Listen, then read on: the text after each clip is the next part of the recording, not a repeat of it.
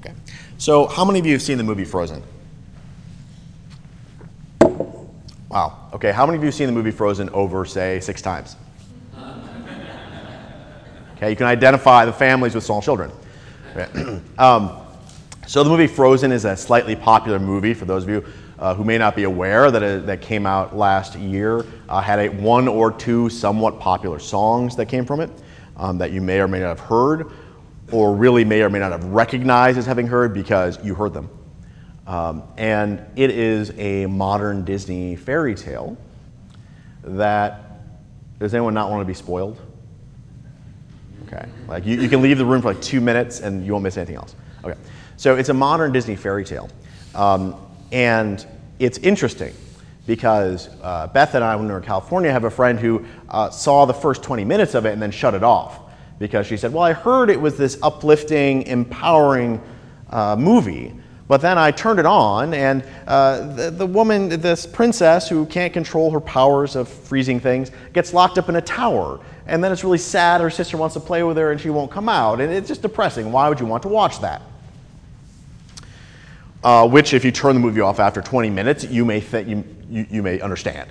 Here's this woman, she accidentally, or a girl, she accidentally hurts her sister. Then, to protect her and her sister, she's locked up in a room by her choice. She's afraid of hurting other people. Then, their parents die, and her sister, who has had her memories extracted of this event, does not know why her sister has suddenly locked herself up in the room and won't talk to her anymore. It's very sad. Uh, but the reason that the folks who made this movie did that was that they desired to tell a story in a particular way.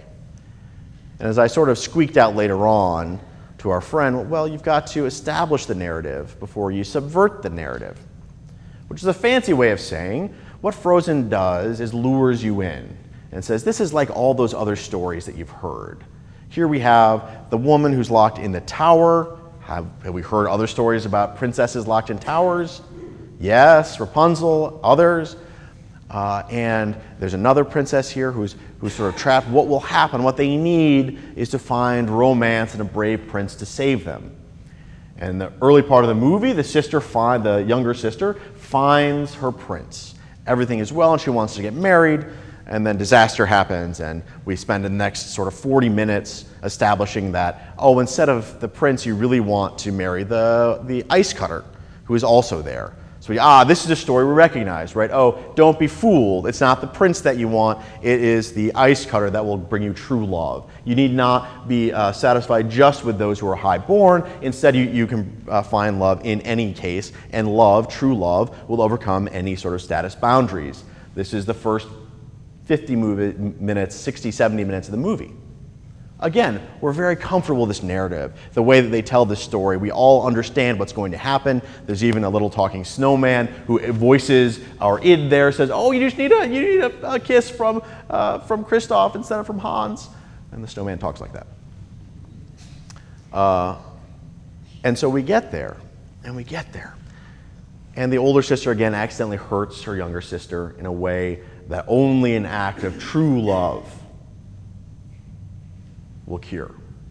So again, the snowman is saying, Oh, you need a kiss from Kristoff. That will save you. And it doesn't save her.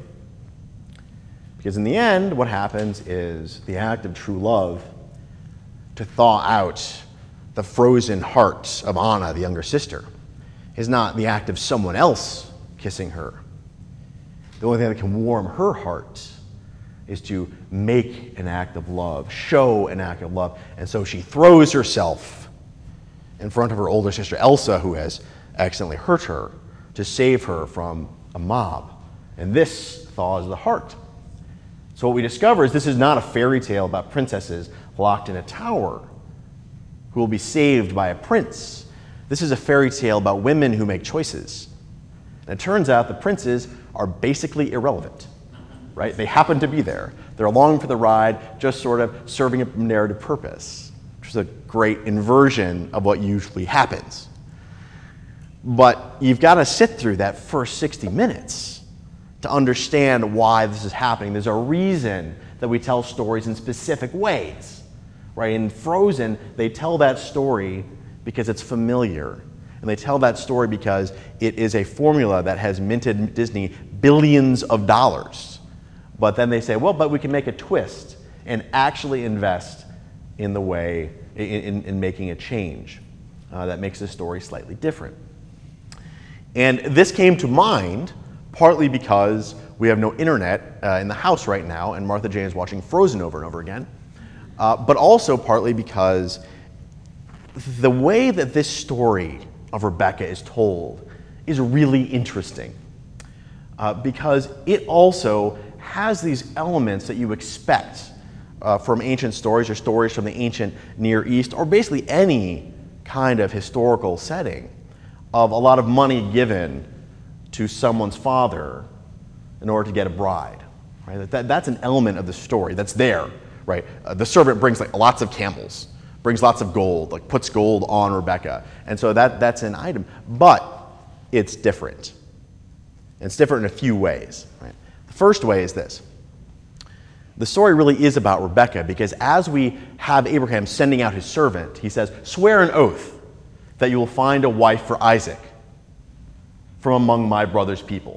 Now, as you recall, Abraham left his father's family, his father's religion, his father's land, went far away. And so you can sort of look at that slightly strangely. Well, didn't you like run away from all those people or run with God to all those people? But for various historical reasons, we want to establish that Abraham got the wife for Isaac from his family. Fine. So that's what's happening. But he tells the servant, she has to come of her own free will. He doesn't say, Go to her father and purchase her for me. He says, If she doesn't want to come, then you're absolved of your oath. You have done your job. You have discharged your duty. Don't worry about it. So, from the beginning of this story, it is about Rebecca's choice. It is not about finding her as Isaac's wife, it is about finding the woman who chooses to come. So, that's really interesting. Then we go there, and the servant makes this prayer that we read, saying, Oh, please, God, make the first woman I see, uh, when I ask her for water, be the woman also who gives me water for camels. Which Rebecca does. And this is the second interesting thing about the story for me. Because what do we know about camels? Anyone?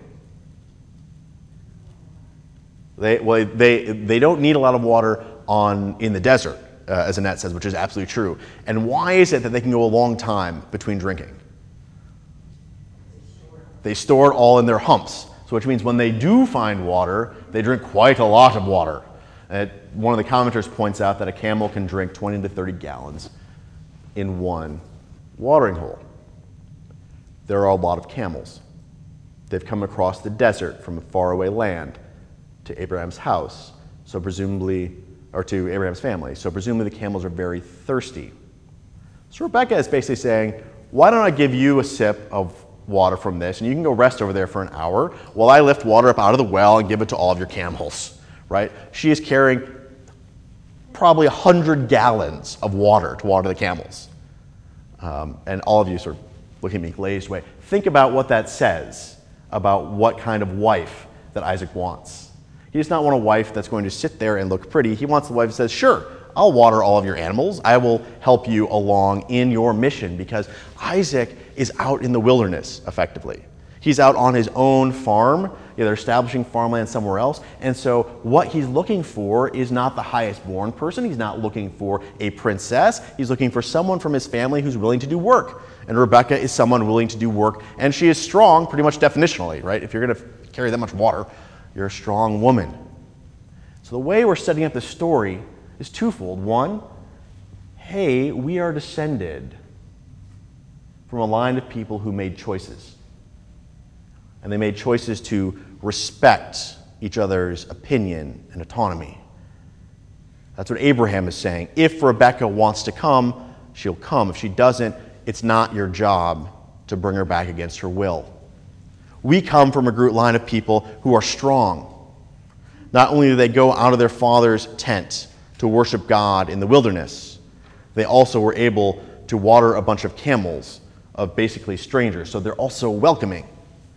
These are the stories, these are the things about Rebecca that we are told here, and the things about Abraham, and by dint of that, the things about Isaac. So, in this formation story, when people are sitting around saying, Hey, children of Israel, this is what you are and who you come from, what we're telling is stories that show values and how we want to live. We want to love one another. We want to help one another. We make choices. Everyone gets to choose. Right? That's the story that's being told here. That's the first half of the story. I'll jump ahead and skip the negotiations with the family and get to when Rebecca shows up with Isaac. Because this translation says Rebecca gets down from her camel when she sees Isaac. Other people interpret that to say she fell off her camel, meaning she was so struck by him. It was love at first sight. And I don't know which one is right. I had a short week and did not look through too many commentaries of the original language. But that's the thrust you get from this because then she puts the veil on as a wedding veil, and Isaac takes her into his mother's tent, his mother who has died. Isaac is grieving, and new life is born. In the midst of grief comes joy. And what does Isaac do? He loves her. They both chose. So this was a family not based on contractual obligation. This was a family built on free will and love. And as you tell the children, the story of the children to the children of Israel, that's the sort of family we want to be a family of free will, a family of choice, a family of love. And especially when you compare it to so much of human history that is anything but that. Go through any English history textbook, right? You know, we have all these women shipped off from Spain who don't speak English, or shipped off you know, to Spain who don't speak Spanish, and these brides who are made just to consolidate the power of the kingdoms. And those are stories too.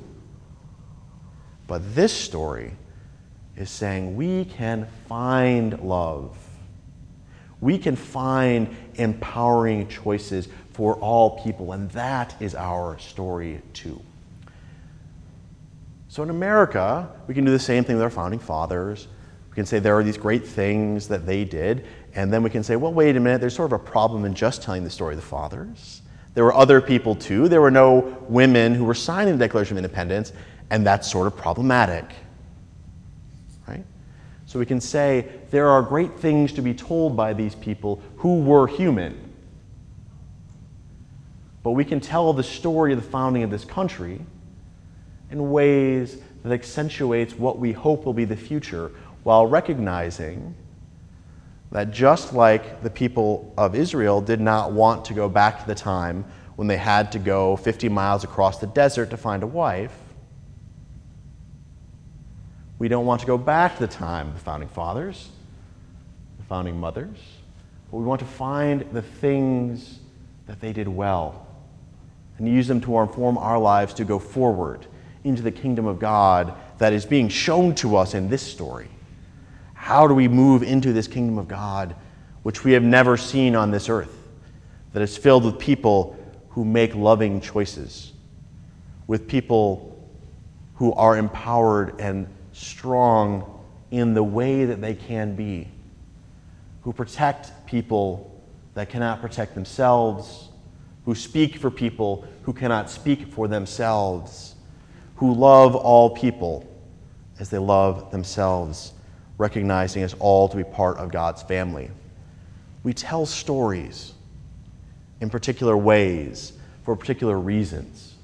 As we go from here, on this weekend when so many of us have had cause to meditate on what brought us to this place, either this country or this state, or the stories of our lives until now, the shared stories of our lives as a country. Think about how we tell those stories to the next generation so that we're moving forward into the kingdom of God? It's clear the authors of Genesis spent a lot of time thinking about this question. There are many different ways you could tell this story. Many different ways. We don't need to tell the story about Rebecca hauling the water out. We don't need to tell the story saying it's Rebecca's choice. We can say Isaac went and got a wife from his father's family, and she was very beautiful. It was a choice that they made in telling the story. And we have that choice too. And that's the great thing about being who we are and where we are. We get to own our own stories. And we get to choose what those stories are and what that means for us and for those around us. Amen.